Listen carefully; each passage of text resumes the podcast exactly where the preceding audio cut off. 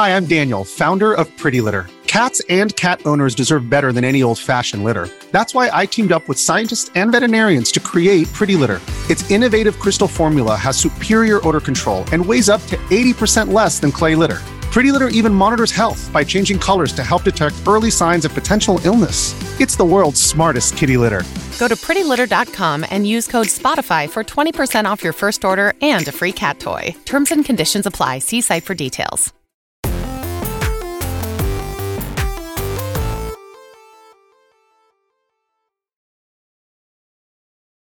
Welcome to Kind of Funny Games Daily for September 16th, 2021. I am your host, Tamoor Hussain, and you came here expecting a Tim Tam Thursdays. Unfortunately, you will not be getting that because I am joined by the leftover puppy himself, Blessing Adeoye Jr. What's poppin', Bless? Tamoor, Tamoor Hussain, how's it going? It's lovely to be here with it's you. It's going well. People expected Tim. Tim's having some me. power issues, so we got yeah. we got uh, Blessing in. Blessing's they expected they expected Lacroix Poppy. Instead, they got leftover Poppy. and uh, we're we're happy to have you, of course. Uh, Blessing, September sixth. Yes. Sixteenth, September sixteenth. Today, National Play-Doh Day, a day on which we oh. acknowledge we acknowledge the moldable substance designed originally to clean wall- wallpaper but we celebrate it for giving shape and form to the imagination of children and adults around the world. I feel like I relearn that wallpaper thing once a year, and I always forget it. And so it's always mm. pleasant to be reminded that that was the original intent of Play-Doh.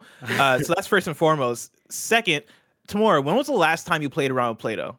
It's been a while, but Play-Doh is a weird thing where I, it, I haven't touched it in years, but I know I can mm. feel it on my hands. You can, feel it. You can smell it. it. too. I can smell it. Yep. I'm sad to admit, I can it's, taste it. I can taste so, it. It's oh, so oh, weird that it was made to clean walls, and then they immediately were like, "Oh, let's add food coloring in it, and then it'll stain everything that it goes on."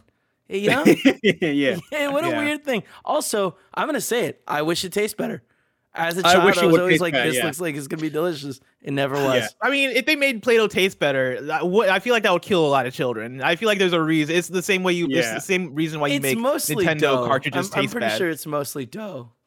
Yeah, I mean, like, has anyone ever tried to bake I mean, it's half play, out of Play-Doh? Technically, it is dough. Anyone made a loaf of bread? All I'm no, saying is, it, it it becomes like clay almost when you bake it, I'm right? Sh- I'm sure there's some innovators in the kind of funny community that can make it work. So if anyone's out there and willing to take on the challenge, let's see a Play-Doh cake made out of Play-Doh that is edible. Tamor, you mentioned that it is September 16th, and mm-hmm. it's a mm-hmm. special date for a few reasons. Mm-hmm. One, the Lost Judgment embargo is up for reviews. I've been mm-hmm. playing Lost Judgment. It's been, it's one of the many games that I've been uh, losing myself in, and I've been having an absolutely amazing time playing Lost Judgment. Right. And it's funny because I didn't even play the first Judgment. I hopped right into Lost Judgment and immediately started having a good time. I'm like I'm I'm a few chapters in, uh, probably like six six ish hours. But just wanted to throw it out there because I don't know if we have a segment or if there's an upcoming show or anything that'd be able to talk about it. It is a very fun game. Like it is a very fun game. I want to say that real quick. Yeah, I mean, like I was gonna say, uh, uh, we have a review of it up on Gamespot.com, um, and uh, we gave it a seven out of ten, and talked about how it is a fun game.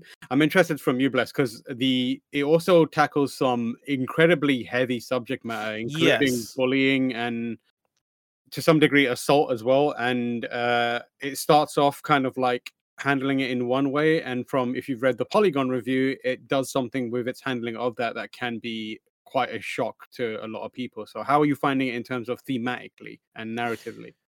Thematic thematically, I'm early enough to where I don't think I, I am not in the places where they're they're uh, coming full circle on how they're handling that stuff. Like they're introducing a lot of stuff. The game starts off early on tackling bullying as one of the main uh, main things of this game because you know you like early in this game, you're tasked with going to a school and investigating shit that's going on in that school, and you're trying to get to the bottom of like what is the bullying situation, like what it, it feels very almost low stakes for a private detective to get mm. hired to, to go to a school to like see like hey is there bullying going on and from there it seems to build and build and try to and, and snowballs into something bigger i'm still in that process of snowballing, right? Like it's still for me, I'm still in the place where it's getting bigger and bigger. The things that I'm appreciating so far are like the interactions. The high school stuff I do think is interesting because it reminds me almost of like a persona kind of uh setting where you know you are like you're, you're tasked with like being the the uh, lead of a club. You're doing, and you're in, you're an adult, right? Unlike in Persona, where you're a student. Uh, you're an adult, like leading certain clubs. You are interacting with uh, students. It has kind of that Persona slant to it, which I hmm. appreciate, mm. but it does have more of a serious, I guess, vibe than Persona. Because Persona Five, even though Persona Five tackles a lot of serious issues, it's super stylized and mm. it's it's it has like that jazz funk flair to it that kind of takes you out of it and doesn't really paint it as serious as the actual subject matter of Persona is. Right. Uh, Lost Judgment does paint that stuff serious, even though it does have the over the over the top nature of lot of Judgment and Yakuza. Uh, it still it, it still tackles that stuff in a way that feels okay. They're they're they're getting into this, like they're gonna face this stuff head on. And for where I'm at with the stuff right now, the bullying stuff doesn't seem egregious. It seems fairly tasteful so far, but again, like I'm I'm still early on in that. Right. And the other stuff seems to be very like par for the course for detective drama, right? Like it feels like I'm watching a, a Netflix detective show in a lot of instances, and like yeah. I'm not like th- there. Of course, it's it's judgment, and so like there's a murder case, there's other things, and like there there have been some scenes where I'm like, oh damn, that's kind of gross, like that's kind of real, it's mm. kind of disgusting, but uh yeah i'm not i'm not that deep enough in it yet to where it's like oh shit i don't know how i feel about this yet. Um but so far i have been in, i have been digging it. Yeah i'm interested to see how it carries on for you. Um we don't have a segment dedicated to lost judgment reviews ordinarily. I know that's something that we would do but i do encourage everyone to go out there and read the reviews before or uh, if you're interested in it. Um, instead, we do have a bunch of other big stories. Today's stories include Battlefield 2042 being delayed, a new Nintendo controller, and Deltarune. I know this is going to make uh, Blessing excited. And to uh, more, yeah. we have. You didn't mention the biggest story of uh-huh. KFGD today. Uh huh. We're happy to officially announce that Tamoor Hussain is a part timer, is going to be and is going to be regularly hosting on KFGD alongside Tim uh, Tim Gettys for Tim Tam Thursdays. Yeah, it's a regular thing. Congratulations, Tim. Now that Greg, Greg is to be out for paternity leave, and so you're going you're gonna be taking over Thursdays with Tim, which is very yeah. exciting.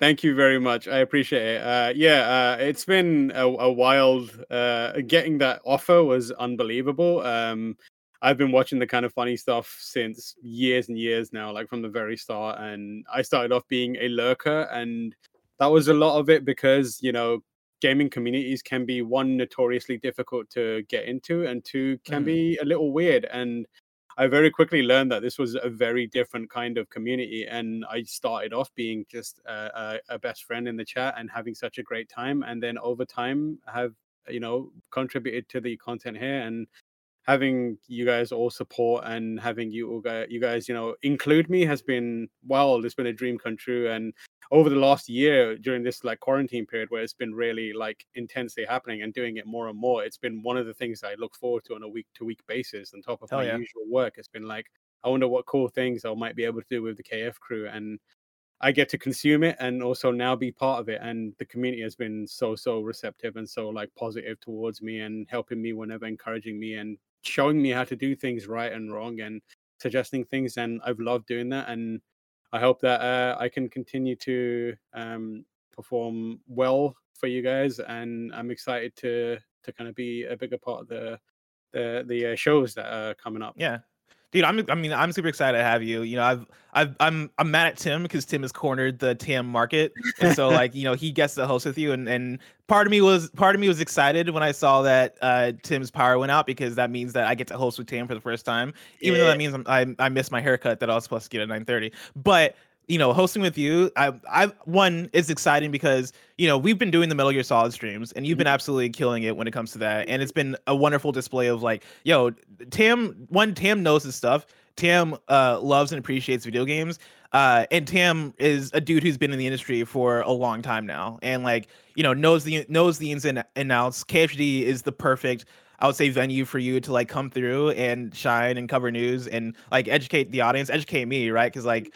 you know, I feel I even though now I've been on KFGD for almost approaching two years, I still feel like I'm very much a student of the game where I still listen. I'm like, oh shit, man, I love these perspectives. I love listening to these guys talk about video games. Mm-hmm. And so very excited to have you, Tim. Very excited to listen to Tim Tam Thursdays. Very excited for uh, Tim's power to to go out in the future and to uh, replace him on Thursdays uh, regularly. Congratulations. Thank you so much. I feel like I've gained like uh, thousands and thousands of new friends in in like uh, doing this. So that is incredibly exciting for me, uh, and I'm glad that I can be here.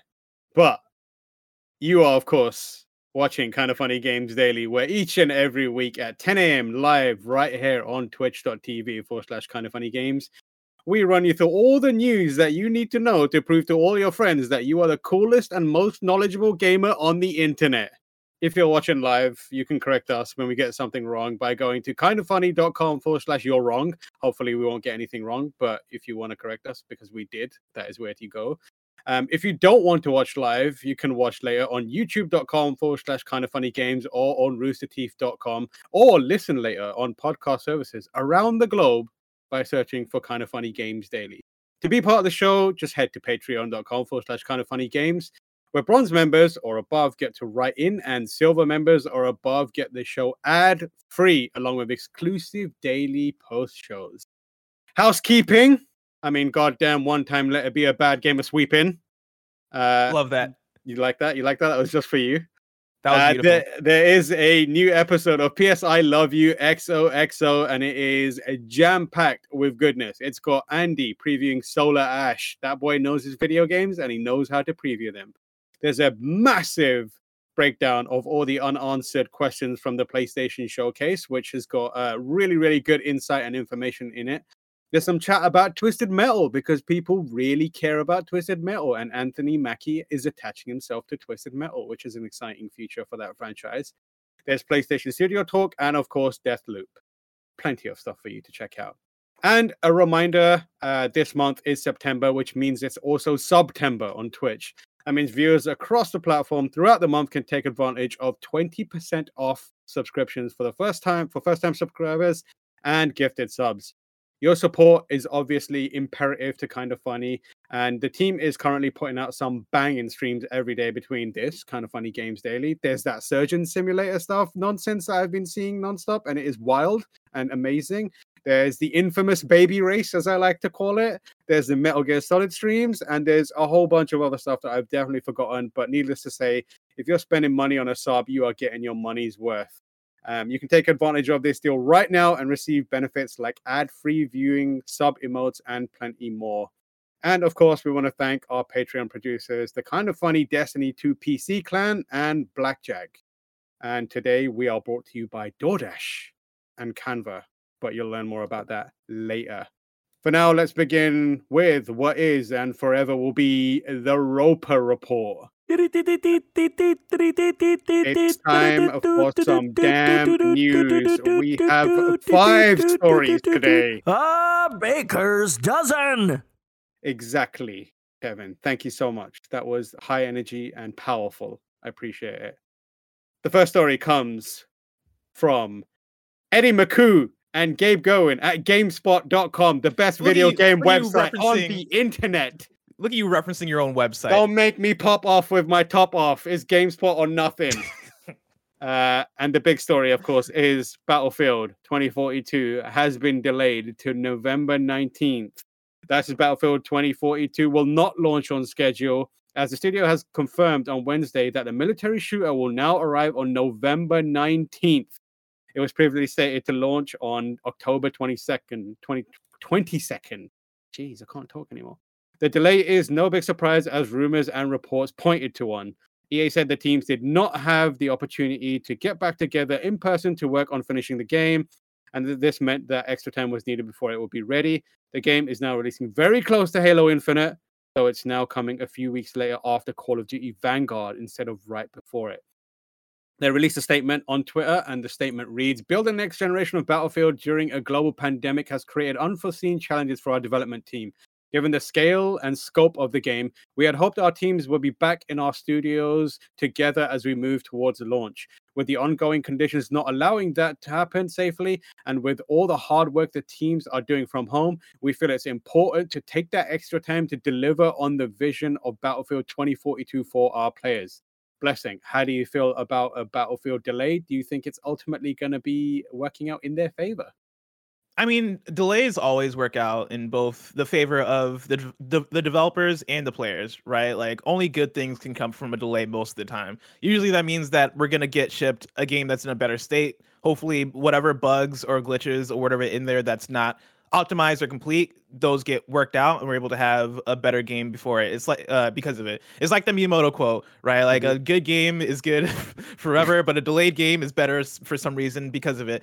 Yeah. And like you know that I, Shigeru I, I Miyamoto, Wayne Gretzky. That's how it goes, right? Wayne Wayne Gretzky, exactly. Okay, yeah, Michael yeah, Scott. Yeah. You know, it's it's it's always that thing of like, cool, yeah, delays are are always I think a bummer for. Oh, I want to play this game now, but it's going to result in a better thing. That said, one of the things we talked about yesterday when this news was originally being talked about, reported, but we didn't have official confirmation. One of the things that was mentioned was late November, and there wasn't ex- an exact uh, uh, date on when the game would actually come out. And so me and Andy had the back and forth of like, are, is it going to be too close to Halo Infinite? Like, how how are those going to affect each other? Is this ultimately going to turn into the battle of the first person shooters? Which this whole this whole fall already feels like the battle of the first person shooters, but uh, uh, taking all of them and kind of condensing them into even a shorter time frame is only going to amplify that. I think this is fine, right? Like November November 19th is far enough away from December 8th to where I think people will get that what 3 weeks of fill of Battlefield 2042. And of course, like the people that are going to stick with it are going to stick with it. And of course, like Halo Infinite is for people who who uh, uh, have the Xbox, who have a PC, who have a platform that can play it. And that community is very much going to be into Halo Infinite regardless. And the and the the multiplayer being free, I think is going to get people into that game regardless that, mm. you know, I think here it's more Battlefield's game to to lose if we're putting them up against each other. Battlefield having the space to kind of breathe for at least three weeks is going to do a lot for it in terms of it not being interrupted. I think the other thing though is it being put out after Call of Duty, which I got to look up when Call of Duty Vanguard is actually supposed to release, because regardless, Call of Duty is a big release is is the biggest release every single year, mm. right? And so that being the case, Battlefield Battlefield coming out after that, in between those two games, is going to be a challenge, I would say, for that game. Because it's going to be hard to, one, feed people off of Call of Duty, but then also, as you're feeding people off of Call of Duty, keep people on as Halo Infinite is coming through, right? Like, that's a difficult place to be and You're literally in between a rock and a hard place uh, in that situation. And so, like, that's the thing I worry about a little bit regardless, you know, like these are all games that are going to have a few weeks to breathe between each other. And so hopefully in an ideal situation, they're they're all able to thrive. But mm. it's a wait and see kind of thing. Yeah, I think that it's a it's definitely the right decision, especially given the kind of trend that Battlefield is on, and also the place where first person shooters, the major first person shooters, are right now. I think um uh, for a lot of them, they're in a position where it's it feels like make or break for a lot of them. If you get what I mean, like. Mm Halo feels like it's in a make or break situation. We had a few okay Halo games, but nothing that really captured the magnitude of how, uh, like, how amazing and how all encompassing Halo was back in its prime. But that that is what Microsoft ultimately wants from it, and it's what fans of Halo ultimately want as well, right? And where they are currently, it's like a tricky position because they already piecemealed it, and we're not we're not getting the co-op and that kind of stuff. So they're in a strange position. Call of Duty is in this position where, you know, Warzone is the thing. And now it's kind of like, how do we release a new game without screwing up what we've got going here? So, like, they have their own challenges around that. And for Battlefield, I feel like they're in a position where they need to hit hard from the outset to make sure that they remain in the mind mind share of you know first person shooter players and like as good as okay as the games have been recently, if there's one thing that kind of ties them to the last few releases together, is their launches have always been very shaky.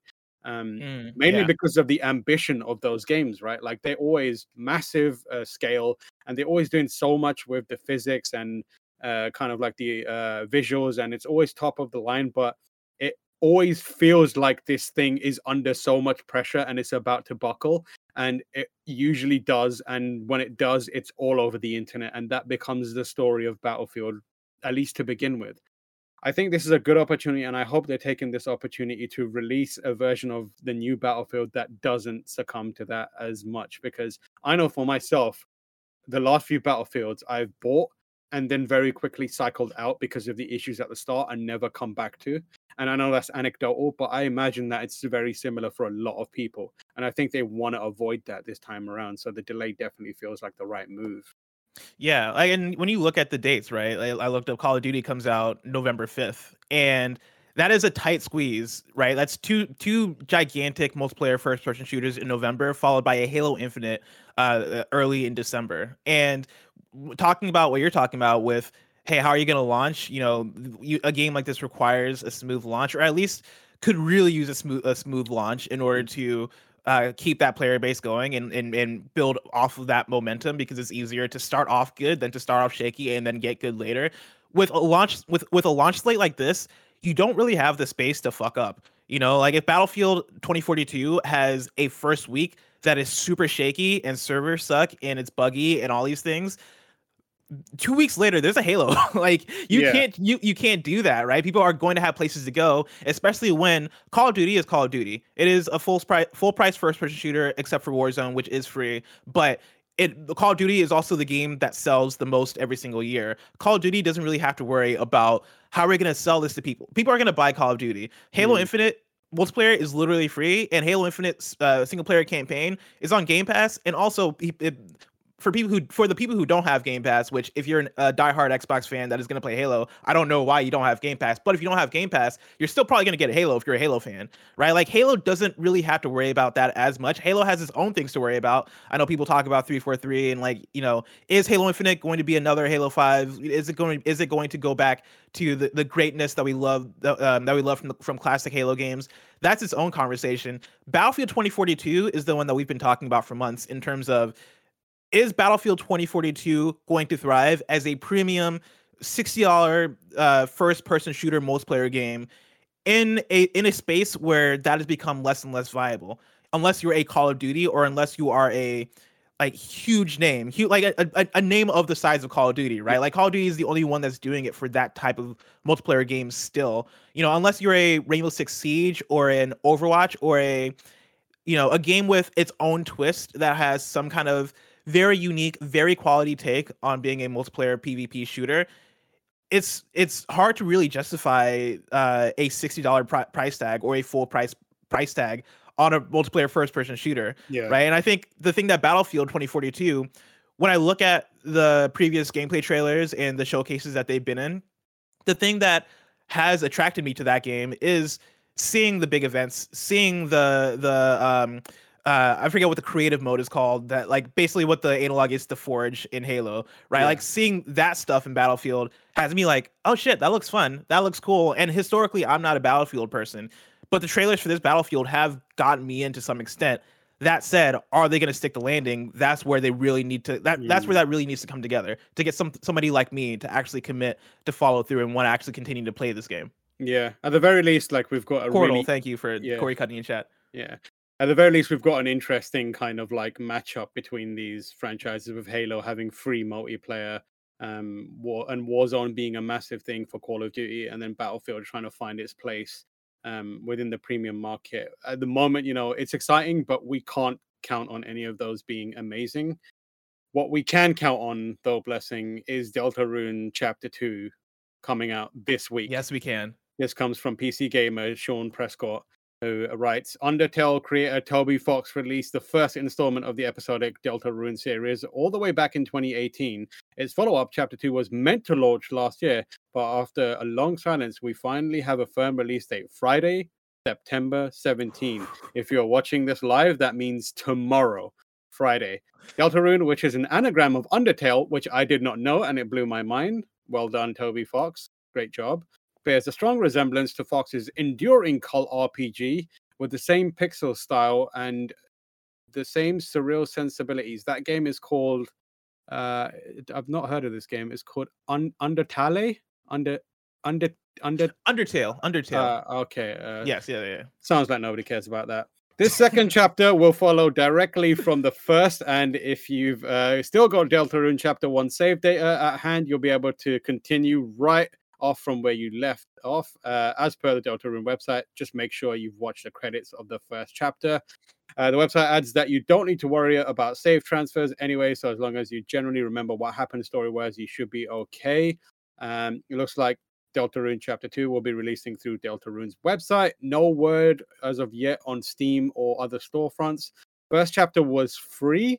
Chapter 2 will have a price tag, according to a trailer for Chapter 1.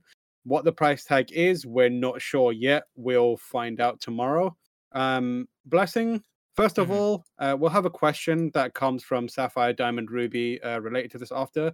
But first of all, I know you're a huge Undertale fan, and you uh, you played uh, Deltarune. How do you feel about Mhm. this surprise release? I'm shocked. I it's funny because last week they announced the so the way they they announced this right was through an Undertale anniversary stream where they played through the entire the entirety of Deltarune 1 with Toby Fox. And I saw the announcement of that stream last week and part of me was like, "Oh, that's cool. I wonder if there's going to be Deltarune news." Probably not. That's I'm that's hoping for too much. That'd be crazy if they did anything Deltarune uh new Deltarune related. When uh, when they started uh, uh, uh, announcing this or teasing this last night, right? Like the way they did it was during the Deltarune stream. They finished playing Deltarune, and then they brought up a menu that was continue to chapter two. And that's where I started to see people on Twitter go crazy because I wasn't watching the stream. I was doing my own thing. I just happened to be Mm. scrolling through Twitter, and I saw some. Pe- I saw people tweeting out like the, "Hey, like they're b- about to play Deltarune Chapter 2 Oh, and wow. seeing that, I immediately popped into the stream, and they played. I, I, they played a few minutes of it. Maybe it was just a trailer. I couldn't tell whether it was actual gameplay or a trailer because the way they did it was very smooth. But they basically played a little bit, and then that transitioned into Deltarune Chapter Two is coming out this Friday, and it's funny because. Uh, you know, we we talk about our fantasy draft all the time that we did for Gamescast early in the year, where me, Greg, Imran Khan, and Tim Gettys each drafted games that are gonna um uh that we thought were going to perform well on Open Critic in the year of 2021. And the the meme from that fantasy draft is Tim Gettys' fantasy draft, where if you look at it, Tim Gettys thought 2021 was going to be the greatest year of all time for video games, apparently. And like you look through his list, and there's at least let's see, uh, three, six. There's like seven not uh not releasing games on his thing so far that have been announced not to release. But then he has like other games like Final Fantasy 16 in there. He has Bayonetta 3. He has Breath of Wild 2. He has Hellblade 2. He has God of War Ragnarok. Like Tim, he has Last of Us factions. Tim Gettys' Mm. list is the list of dreams the the least likely game on there, the least likely game on there would have been Deltarune. If you had asked me, hey, which one of these, if any of these are not releasing in 2021, which of these are not releasing? And I would have said, oh, out of all these, Deltarune. The fact that Deltarune Chapter 2 was announced blows my mind, and I'm very excited because Toby Fox is one of those dudes who, if somehow you missed Undertale and somehow you missed Deltarune Chapter 1, it, like his games are very indie, right? Like he's he's kind of the sole visionary for these games. He has help from other people for like music and art and, and other things, but for the most part, like he's churning away at these things. He's doing the bulk of the work Mm. on creating these games, and he's created a cult following around these games that are essentially uh, Earthbound inspired slash um uh fuck what was the RPG game that came out last year that re-released based off of the RPG that was out in, P- in on the PS1 Moon. Uh Moon. Moon and RPG Tale or some shit like that right? Like Undertale takes inspiration from Earthbound and that and you know creates its own cast of characters has its own quirky story but there's so much heart and so much warmth and so much like creativity and uniqueness in that story in that game that people just flock to it and people love it including myself and including people like uh barrett courtney. Isn't that right barrett?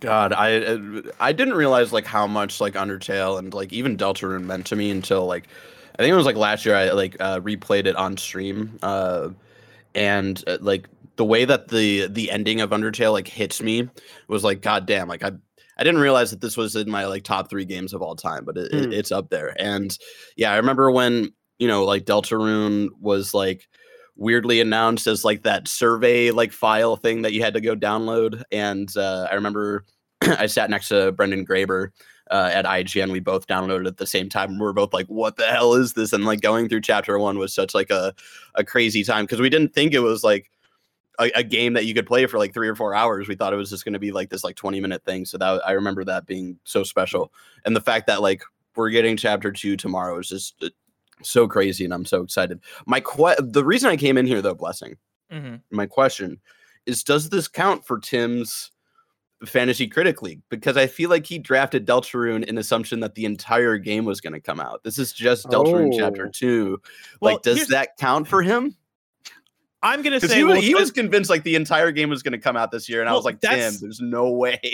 that's how it was supposed to happen. If you remember, after Deltarune Chapter One came out, Toby Fox put up a post that was like, "Hey, the rest of Deltarune is going to be one drop. I'm not doing a chapter system. Right. After this is going to be the rest of Deltarune." So I have Deltarune Chapter Two might be the rest of the game unless he's pivoting and is doing a, a, a chapter based thing. Like, I- that that that is all still a mystery of what Wait, exactly let me bring is. uh, no let me bring up a tweet because i feel like it, he tweeted also last night that like this is like what we were able to give for now or something like that or i might be misremembering that but i feel like there was even though like the- we're dro- the chapter two is dropping um it sounded like there might still be more after chapter two but i, I might Okay. be misremembering Which that could make sense as a pivot because in that same blog post where Toby Fox talked about how the rest of the game is going to be uh, one drop, he also talked about how yeah, this is going to take a while. Like it's going to take forever to me to to put out this game, and so don't expect it anytime soon. Like be patient and all this stuff. Him pivoting to being like, cool, actually, no, I am going to go back to a chapter system. We're going to do it in chapters. Makes sense for actually putting this thing out in a timely manner because it seems like he really wants to craft something that is that for somebody who is the sole visionary of this thing and somebody who is the the dude doing the bulk of the work is going to take him a long time to do because video games however small or big do take time to make. Uh and for whatever he wants to do with this thing it seems like he make he wants to make it se- seemingly bigger and longer than uh undertale was. And so like you know this is I, I think this is a decent way to do it if he's going to do it. Um and yeah like I, i'm i have so many questions on on how this is going to pick up from Deltarune 1. You know, I've seen people in chat going back and forth of like, should they play Undertale? Should they play under, uh, Deltarune? I'll say everybody should play Undertale. I think Undertale, Yes. I'm with Barrett. That is one of my favorite games ever. And it's not going to be for everybody. You know, I know people, there are plenty of people that are going to be like, Undertale's overrated. And like, I get it, right? Like, it's a weird, like, it, the, it's funny because when I when I talk about Undertale being one of my favorite games, it is hard to sell it aside from the fact that I just connected to it. I just connect to it a lot. It's not the most graphically impressive game. There are games Yeah. with better art styles. The soundtrack is like amazing. I'm not gonna say there are games with better soundtracks, but like the soundtrack in there is is incredible. But if it's not not your jam, I also get it. You know, like the character work isn't the best character work of all time. The story isn't the greatest story of all time. But I think for me, it's the way that all of these things come together as a whole, but then also how fresh and unique it is as a game, period, does so much for me in terms of wanting to play something that feels fresh and different and unique and, and, and new and that has a very specific sense of humor has a very specific tone has a very very specific vibe.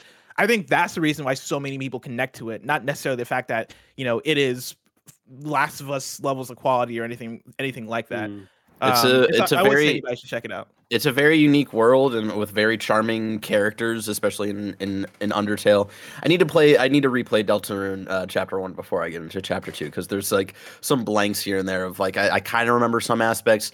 Uh, for people who are like wondering if they need to play Undertale before they play uh, before they try out Deltarune.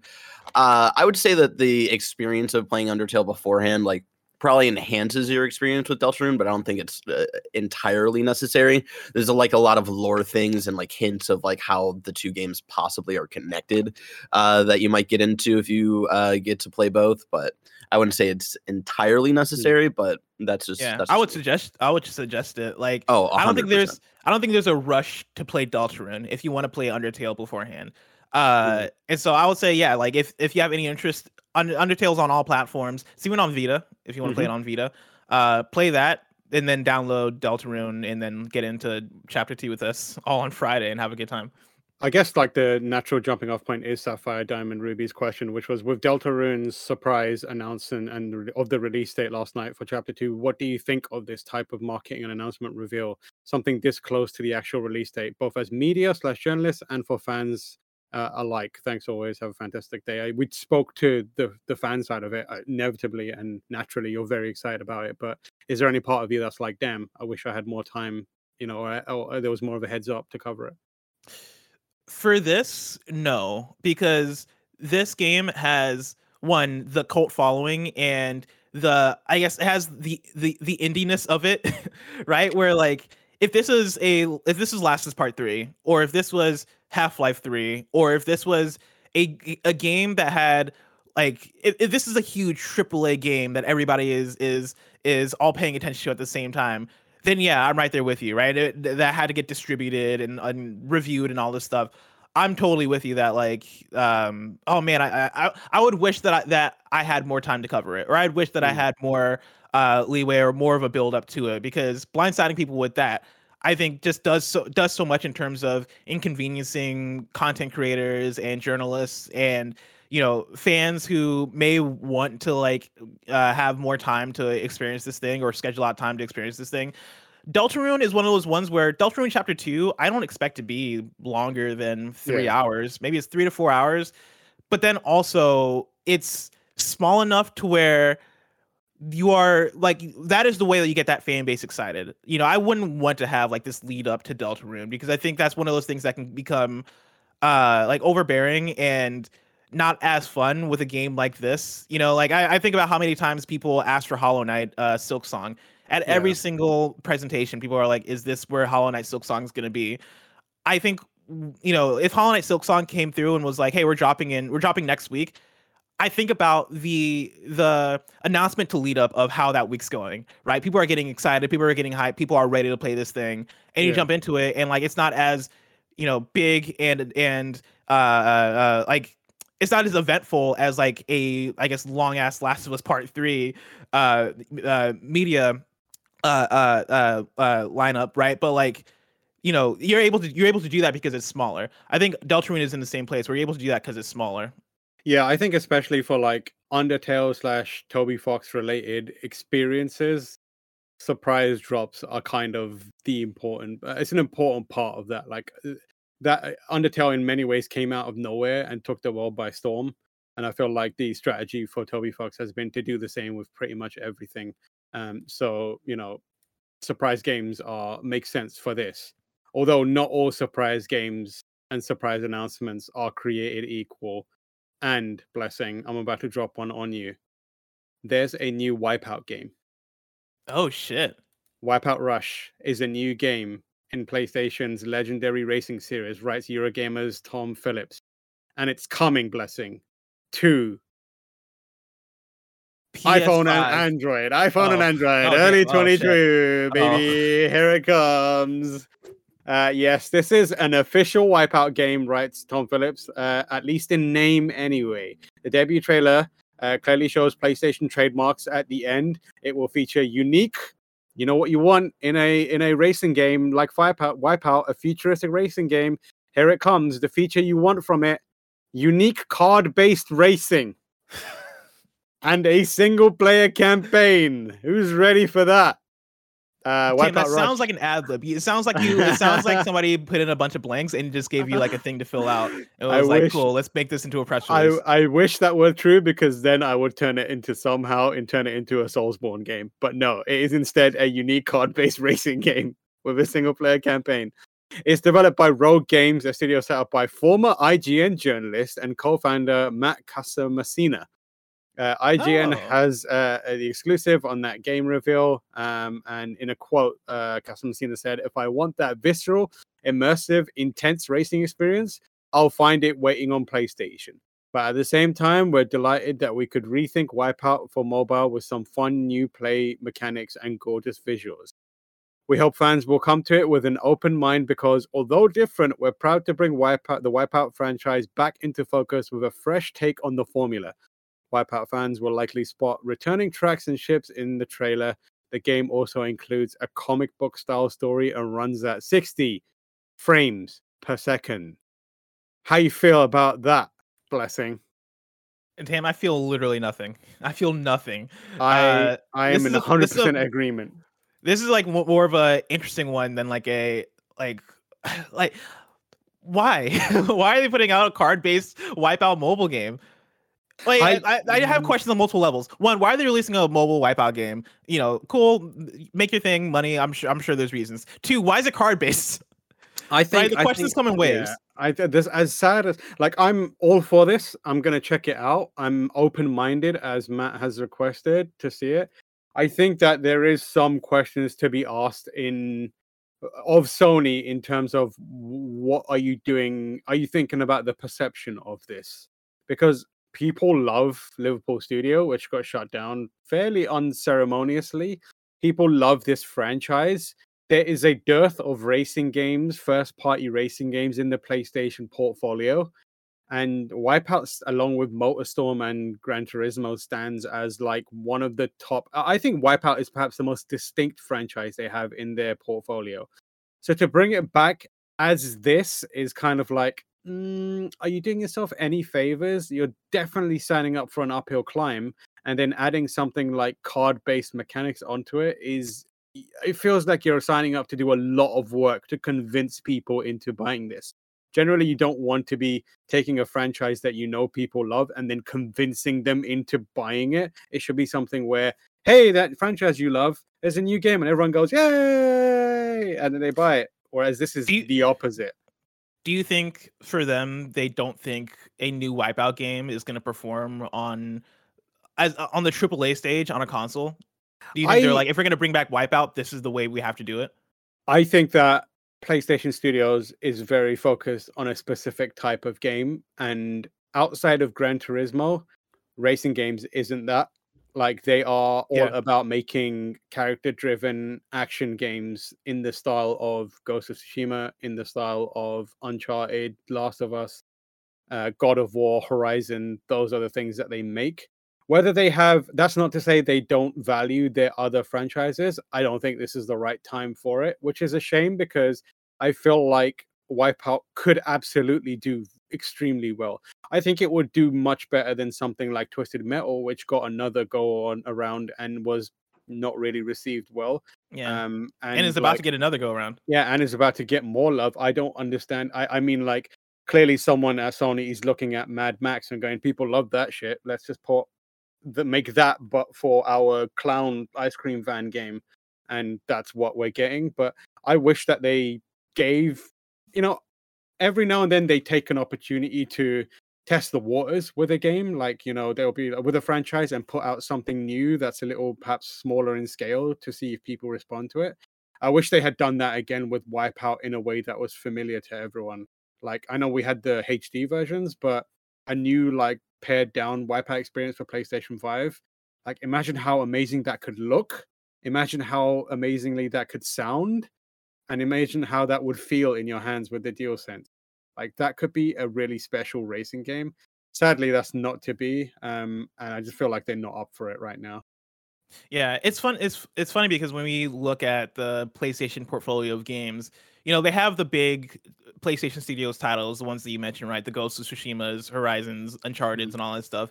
But then they do have that, I'd say, lower tier of, and maybe this is a launch slate thing. Uh, but they have their Destruction All Stars, which they pick up and they promote and they give the push and all that stuff. And that was a game that nobody from the get go seemed to have any interest in. You know, like I kind of want to play, I kind of wanted to play Destruction All Stars, but I didn't expect greatness from it. And playing it, that game didn't hit. And I don't really know anybody that fell in love with Destruction All Stars. Why couldn't that have been Wipeout? And of course, I'm I'm stuck in two places with it where I want new games to be greenlighted or greenlit. I want new games to be able to uh, uh, uh, have a shot and try and all this stuff, right? But if you're putting out games that are going to hit that, let's say, double A sphere, but don't have, I guess, the vision and inspiration behind them to actually be something cool and something that's rad that, that people are going to flock to, just bring back Wipeout. just have Wipeout fill sure, that yeah. space. Bring back something that people love and have it have it fill that space, as opposed to crapping out something that doesn't that d- doesn't have the stuff. All I'm saying is Nintendo refuses to make a new F Zero. Sony refused. Sony could have stepped in and been like, "Hey, F Zero fans, we got something for you over here, and it's already a proven franchise," and that would have been it. But sadly, it wasn't to be at all. Mm. Also, what we're we're not gonna we're not sure whether it is to be or not to be a new Switch controller. Confidentiality filings reveal Nintendo seems to be planning a brand new Switch controller. This comes from VGC and my former co-worker and very good friend, Chris Scullion, who writes, Nintendo is planning a new Switch controller, which is likely to be revealed within the next six months, a confidentiality agreement has revealed. The mysterious new product, simply described as game controller, was submitted to the FCC recently, accompanied by a number of letters requesting confidentiality on its details. Clearly, those letters were not strong enough because that confidentiality did not hold. Unlucky FCC and Nintendo. The letters request that all photos of the controller, its manual, its block diagram, and its schematics be kept secrets for up to six months until Nintendo is ready to announce. All that stuff is on the internet now. Unlucky. Please be advised that the following information is to be held in confidence for 180 days, basically. That is what they're talking about. And the controller has the model name HAC043, which confirms it as a Switch peripheral, as all previous Switch hardware have used the HAC prefix.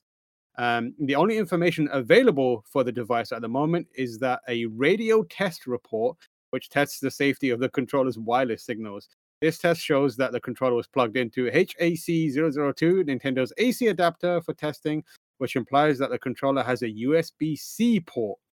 Um, Oh shit. long story short, uh, there is a diagram of it, and it looks very, very blocky. The interesting thing is the peripheral could be related to recent reports that Game Boy and Game Boy Color games are set to be added to the Switch Online service very soon. Sources reportedly confirmed to Nintendo Life earlier this month that Game Boy and Game Boy Color games are likely to be added really soon, making them the third retro library available on the service.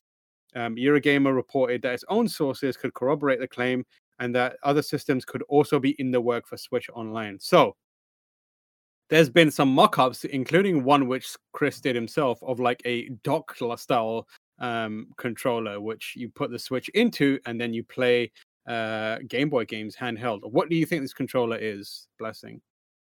I think the Game Boy angle is very fascinating, especially coming off of the reports we talked about recently with the with the um, reported Game Boy games coming to Switch. I find that fascinating because I wouldn't have expected some kind of Game Boy specific controller to be greenlit greenlit alongside that in the way that you have the NES controller like you use to play NES online games. I, I don't know why I didn't I didn't think of that. I think it's just the fact of with the Game Boy, like the Game Boy is literally the I mean it's a handheld, right? Like why would you Yeah. turn that into its own thing? Like is that going to have a screen if you do it? Like is it just going to be the bottom half of the Game Boy that you're holding and using as a controller? That seems weird, right? Like I Yeah. I have a lot of questions in terms of how that would be executed. What I would love, which I don't think this is, but I would love some kind of Switch, um, uh, Switch Pro Pro controller. You know, like a, a Pro controller that's like elite, right? Like whatever, Yeah. like the analog to the Xbox Elite controller is for for Nintendo Switch. I think that could be cool because I really like the Switch Pro controller, but it's not the it's not high tech. It's it has it has that toy feel to it uh, for me, where like it doesn't feel as high tech as the DualSense. It doesn't feel as high tech as what Xbox has. It ha- it's in that space where it still feels like it's rooted in classic Nintendo. Hey, we still make toys here.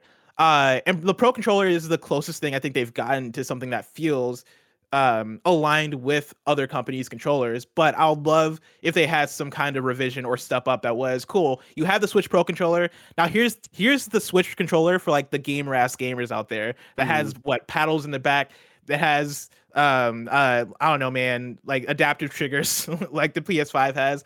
I would love something like that but that is me dreaming big and that's me like wishing for a thing as opposed to thinking that this is that. Yeah, I think I think you're. I think my my I'm on the uh, similar lines where I'd love like a high end controller for it. Um, do you think, and this is pure speculation, I've not actually pulled on this thread in my mind properly. Do you think it could have anything to do with the sudden enabling of like Bluetooth uh, headset pairing? Like, would that factor in in any way? That could be interesting. One of the things um I was thinking about yesterday was about how for uh, maybe I was talking to Kevin about this was about how like for the Bluetooth headphones you can't you can't uh, communicate through them like the, they don't have the microphone enabled for in-game chat ridiculous. and that's mainly because Nintendo it's ridiculous and, and that's mainly because Nintendo doesn't support in-game But- chat as well as the other platforms right like they whatever want you to go through the phone Fortnite Mm. lets you do it on the Switch. So if you have yeah a Mul- wired multiple adapter- games do yeah. let you do that and it's just like Nintendo. Why are you so lame? Why? yeah, yeah, I'm- and like right I. I I wonder if there's a way that you can have a controller that implements um, maybe you connect your bluetooth to the controller instead and or maybe maybe the, the, the switch controller doesn't have hold on where's my where's my pro controller No, that's not that's my Luna controller. The Switch controller doesn't have the microphone input, right? Or like a e- earbud input. So maybe it's maybe it could be something regarding that. Like I would love I would love some kind of shift for Nintendo to shift off of the voice chat app and actually do that stuff natively on the platform. And Mm. the way you would do that would be to add in a like a, a 3.5 millimeter jack into the the um, controller, and then also enable Bluetooth uh, uh, uh, functionality with microphone. But again, we're Yeah. thinking we're thinking too advanced for Nintendo. Nintendo has proven time and time again that they don't give a fuck about standards. They do what they're gonna do, and so I expect a Game Boy Brick as a controller from this.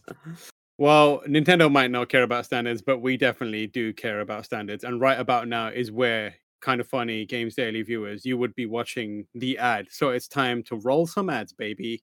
Cause This episode is brought to you by HBO Max. If you're here, you probably love video games, but sometimes we have to face the cold, hard truth. We can't game all the time. Sometimes we got to kick back and watch some movies and some TV too. So it's a good thing HBO Max is here to save the day with all of your favorite DC content. HBO Max has an expansive superhero collection to feed your fandom. Greg Miller is stoked, of course. They've got Wonder Woman, they got Justice League, Stargirl, Batwoman, HBO, Shazam, Suicide Squad. The list goes on, of course. Plus, the streaming platform lets you download your favorite titles and take them with you on the go. All the bingeable collections handpicked by humans, not robots.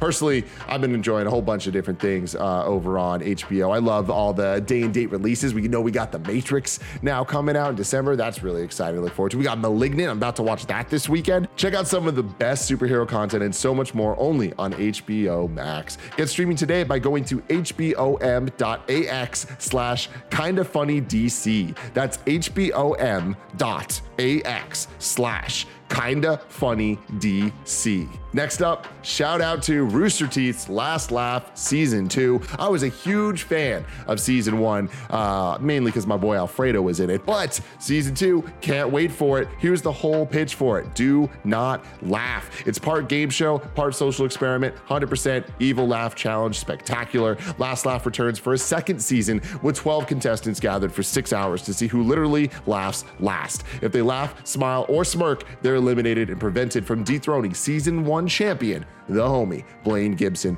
Uh, the host of the show, Geoff Ramsey and Elise Willems. So that's super awesome. They have a new collection of surprises, but will there be enough to break the contestants? We'll have to find out. Uh, Last Laugh Season 2 debuts September 9th on Rooster Teeth, but you can catch up on all of Season 1 right now. One. And the final story on the docket for today is a quick hit because I know that this is something that specifically Blessing is keen to hear. And I know that many kind of funny best friends who still have the heart of a child, or are in fact children, will be glad to hear is Nickelodeon All Stars Brawl confirms an October release date. Um, so it's coming out on October 5th of this year. Uh, it's headed to the Nintendo eShop and it is going to weigh in at 2.9 gigabytes. Um, how you oh feel? man, You feeling good about that? That weighty 2.9 gigabytes of Nickelodeon Smash Brothers cloning? You up for I'm it? so excited for this. I know people hate on it because they're not expecting greatness, which is fair. You shouldn't expect greatness, but there's a lot of promising things to this to, to this game, right? Like when you Mhm. look at the the roster, I think is exciting. The developer that's working on it has a history of making pretty decent Smash clones, and if this is a decent Smash clone featuring Nickelodeon characters, I'm down for it. Like I'll play this um uh for at least a day, right? Like and I'm and I'm fine with having a day of fun with this thing, if not more. If I can get my friends into this, then maybe that day turns into a week, right? Like that is the hope for me is that the game is good enough that I can convince Barrett and other folks to hop in with me online, and I'm squaring up, right? I'm picking Korra, he's picking CatDog, and we're having a good time. like that that is that is the hope for me. I hope it's I hope it's decent. I hope it's good. But either way, I'm looking forward to it because again, what they've shown, what the- there there have been. The funny thing is with the rollout to this, there they've been doing exclusives with other outlets, uh, and so like I think IGN had an exclusive like gameplay uh, reveal for like a specific mechanic or whatever. And the things that they're showing off are actually pretty impressive. Like they've shown they've shown off wave dashing, they've shown off certain mechanics that like me- Smash melee players are gonna look at and go, "Oh, that's pretty cool." Like it's pretty wild that this has this. Um, like you know, maybe the netcode's gonna be fantastic, uh, as opposed to other Smash games, literally Smash.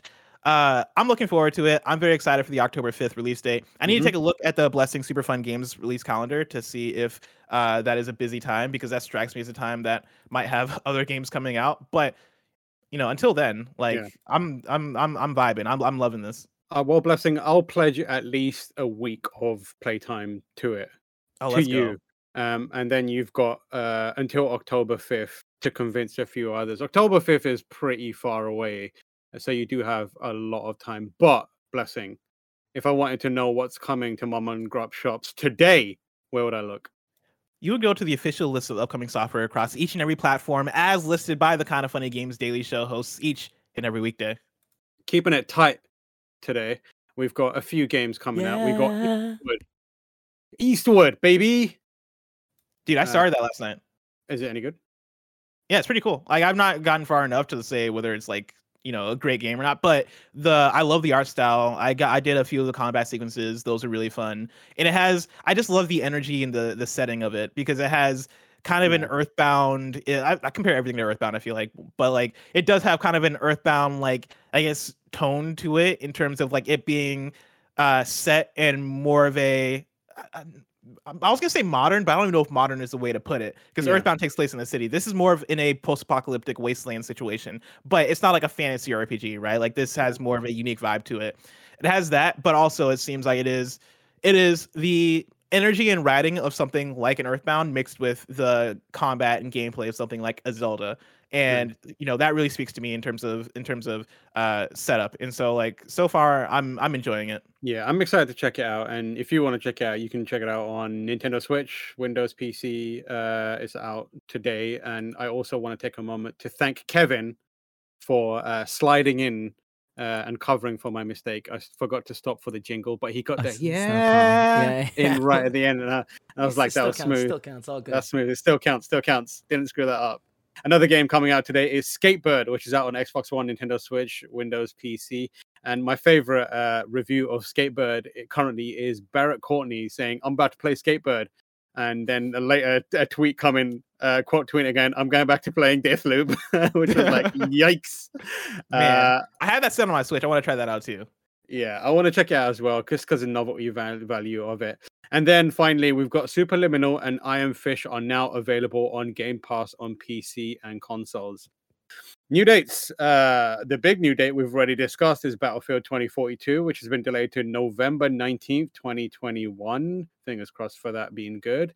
And then no more barriers in multiplayer. Thanks to crossplay, virtual farmers can play Farming Simulator 22 together, regardless of their preferred system.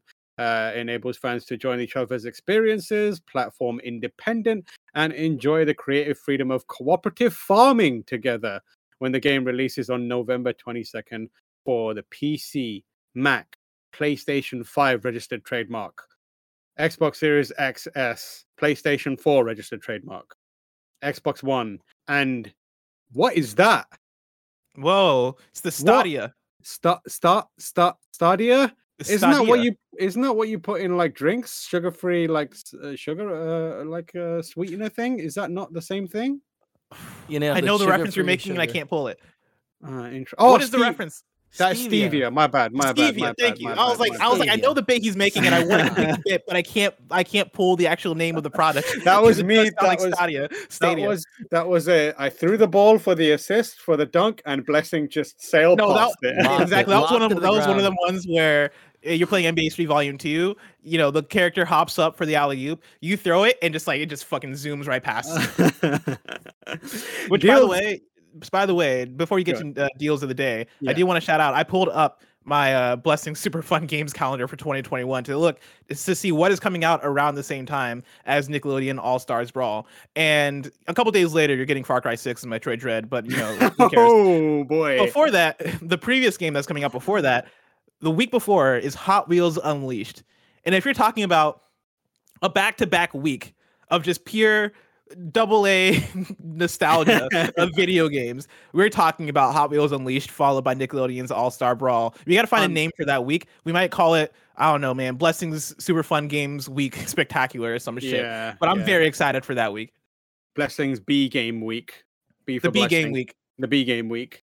Um, Double deals, A. deals of the day: Immortals Fenyx Rising Xbox Digital is uh, almost twenty dollars at Newegg. I'm gonna round these bad boys up, honestly. Assassin's Creed Valhalla. Uh, Or you just cut out uh, the last whole sentence you did. Want to do that over? Yeah, did I? Uh, that is my internet kicking in. It's the evening in the UK, so that's when all the ISPs are like, "Let's wrap this up, everyone. No more internet for anyone." Uh, Immortals Fenyx Rising Xbox Digital is 1979 at Newegg. Where you Uh, can turns also- out you didn't cut out. You just cut out from me. so Oh, me. okay, sweet, That was my sweet, internet. sweet. Uh, Assassin's Creed Ken- Valhalla is also uh, 1979 at Newegg. Undertale, if you're looking to pick up Deltarune, which is free, you can get the uh, precursor to it, Undertale, on PS4, and you get Vita Crossbuy for 8.99 on the US PlayStation Plus. And then THQ Nordic is celebrating its 10th anniversary this year, and they're having a digital party. So you can join them on their first digital showcase on September 17th at 9 p.m. Uh, CEST. That's 12 p.m. PST, 8 p.m. BST, 10 p.m. MSK. I don't even know where MSK is. That shit sounds made up. Uh, and we will. I was, I was, yeah, we will be reacting live to it, right? Mhm. They mentioned that it'll be streamed on YouTube, Twitch, and Steam. Uh, yeah, and they'll also, we'll also give you a present. Claim two free games and keep them forever. Details below. Uh, Yeah. but we will be re- reacting to that live right here on Twitch.tv slash Kind of Funny Games at noon our time, and so get hyped for that. Hopefully, we'll see some Saints Row stuff. For sure. Now, because it is a time show, we are obviously overrunning, and I'm committing to it. We're going to go into reader mail. So if you can you can write into patreon.com forward slash game kind of funny games where you can uh, get your question read on the show, just like the sheep whisperer who says Cory Barlog has gone on record stating God of War Ragnarok will complete the Norse story of Kratos and went on to say that they felt that prolonging the conclusion to the third game uh, was stretching it out too far far too long. Sorry. Uh, I think I speak for a lot of people when I say completing an epic story like this uh, one in only two installments feels odd, uh, especially when the modern media and pop culture has ingrained the idea of a trilogy in our minds for so long, and for better or for worse. While it is odd, that is not to say that is wrong. The wrong decision. What are your opinions on having this story conclude in two installments rather than three? How you feel? if that's the vision for it, then I'm I'm all for it. I don't think everything has to be a trilogy. In fact, I think that's kind of exciting. The fact that we're gonna get the follow up to Ragnarok and it or the follow up to the to God of War 2018, and it's gonna wrap up in, in Ragnarok. And what that means is the next God of War that's gonna be PS5 exclusive, not tethered back by a previous generation. Not that the next one is gonna be tethered back, but you get what I mean. Is gonna be what a brand new story, a brand new region. It- It's going to take place in a new mythology, you know, possibly. That for me gets me hyped, right? Like God of War Ragnarok, I'm already super hyped for. Like I'm on 10 with that game. I'm ready to play it right now. When that game wraps up, that means that by the time we finish that, we're we don't know what the future is. We're looking maybe they'll probably tease it in Ragnarok, but regardless, that gives us a clean slate to look forward to something brand new. And that's the thing that I like because with where PlayStation Studios is at with a lot of their studios, I feel like there's a lot of expectation. Hmm. You know, we talked about on PSLW that uh, Spider-Man 2 was the thing that we always assumed exists. We know what that game is going to be for the most part. Uh, the next I can I can assume right now, Sucker Punch probably working on another Ghost of Tsushima game. I can assume right now, Horizon Forbidden West. After Horizon Forbidden West, they're probably going to make Horizon 3, um, Guerrilla. And so whatever what in whatever ways that big AAA studios that are tied to these publishers that have uh, standards, that have expectations, that have um, uh, wants and needs for what the um, what sequelizing your franchise looks like. I like the idea that for God of War they can go. Actually, this iteration is going to be done in a duology, and we're gonna make sure that we're keeping this franchise fresh by moving on to the next one and, and continuing to telling continuing to tell new and fresh stories. Yeah, 100% agree with you. And I think that the kind of media training that we've got out of a lot of uh, entertainment these days comes from things like, you know, movies and almost TV shows as well. I feel like games are a different kind of beast, especially the God of War games, uh, the last one anyway, because it was massive. That's like 40 hours where a story is being told. Uh, huge, huge story. Um, multiple kind of like uh, arcs are played out in that one game. So I feel like they can do something similar with this. Um, and I, I'm not really too fussed about where, whether they're um, stretching it out or not, or, or whether they should uh, tell it over another two games. It feels like they know what they're doing, and I'm confident that they can deliver on that. Um, yeah, so uh, let's move on to You're Wrong, um, which we've got two major ones. One comes from uh, one. One is Battlefield 2042, is actually seventy uh, dollars. Um, rather than 60, which Blessing said. That comes from Yeah. Charles uh, Jacob. To be fair, I'd switch Mhm. between sixty dollars and also saying full price because in last previous gen it is going to be sixty bucks right on PS4 and Yeah. Xbox One. And let's not And act like then- people aren't going to buy it there too. and then Yeah, shut your uh, face, bro. and Kevin then said. Uh, the nanobiologist says Nintendo All Stars is confirmed to have rollback netcode, and in God of War 2018, they already hinted at other God of War cultures in the universe that can be used, like Egypt and uh, Celtic. Uh, Korra also is also in this world. Okay. Okay, you know what? This is what I'm gonna say. All right, I've been I've been holding it back in terms of the Nintendo All Stars hype. Right, some would say I've been holding it back. I'm gonna commit. I think this game's gonna be good. I think Nintendo All Stars is gonna be good. All right, I'm not afraid to say it. They've been saying all the right things. You're telling me it's gonna have rollback netcode. I mean, like, All you- right, uh, I'm you- excited for this thing. I'm gonna let myself be excited, and if I get disappointed, I'm disappointed. I mean, you're not off to a great start. You've called it Nintendo All Stars. sorry, twice. Nickelodeon All Stars. Nintendo All Stars is the other one. that was uh, Nano's fault because he did type Nintendo All Stars. So yeah, But so you know what? Nano. you know what? I'm gonna I'm gonna get behind you, and I'm gonna say I also think it's gonna be good because I want this to be good for you. So I'm I'm excited for you, and uh, like I said, I've already pledged to playing with you for at least a week.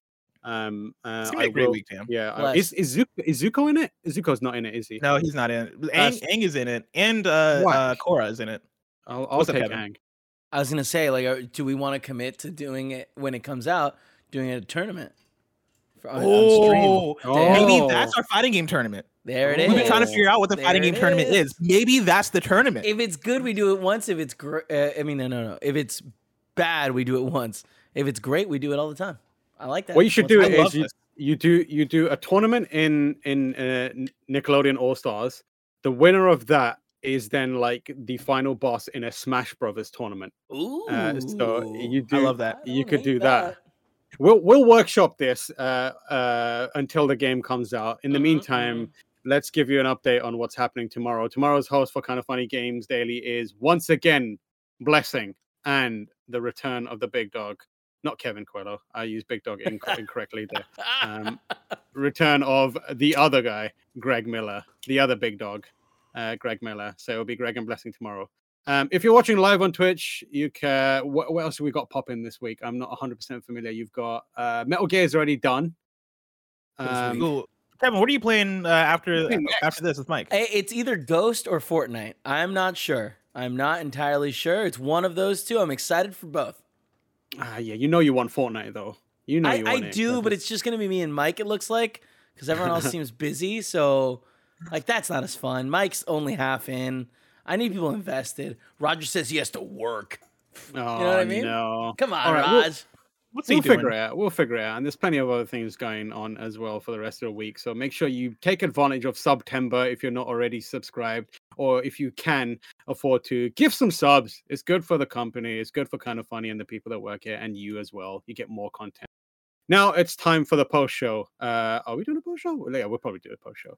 Uh, support us Mhm, at the silver membership or above on patreon.com forward slash kind of funny games. Get this post show. Um, so make sure that you are supporting on Patreon. And until next time, Game Daily.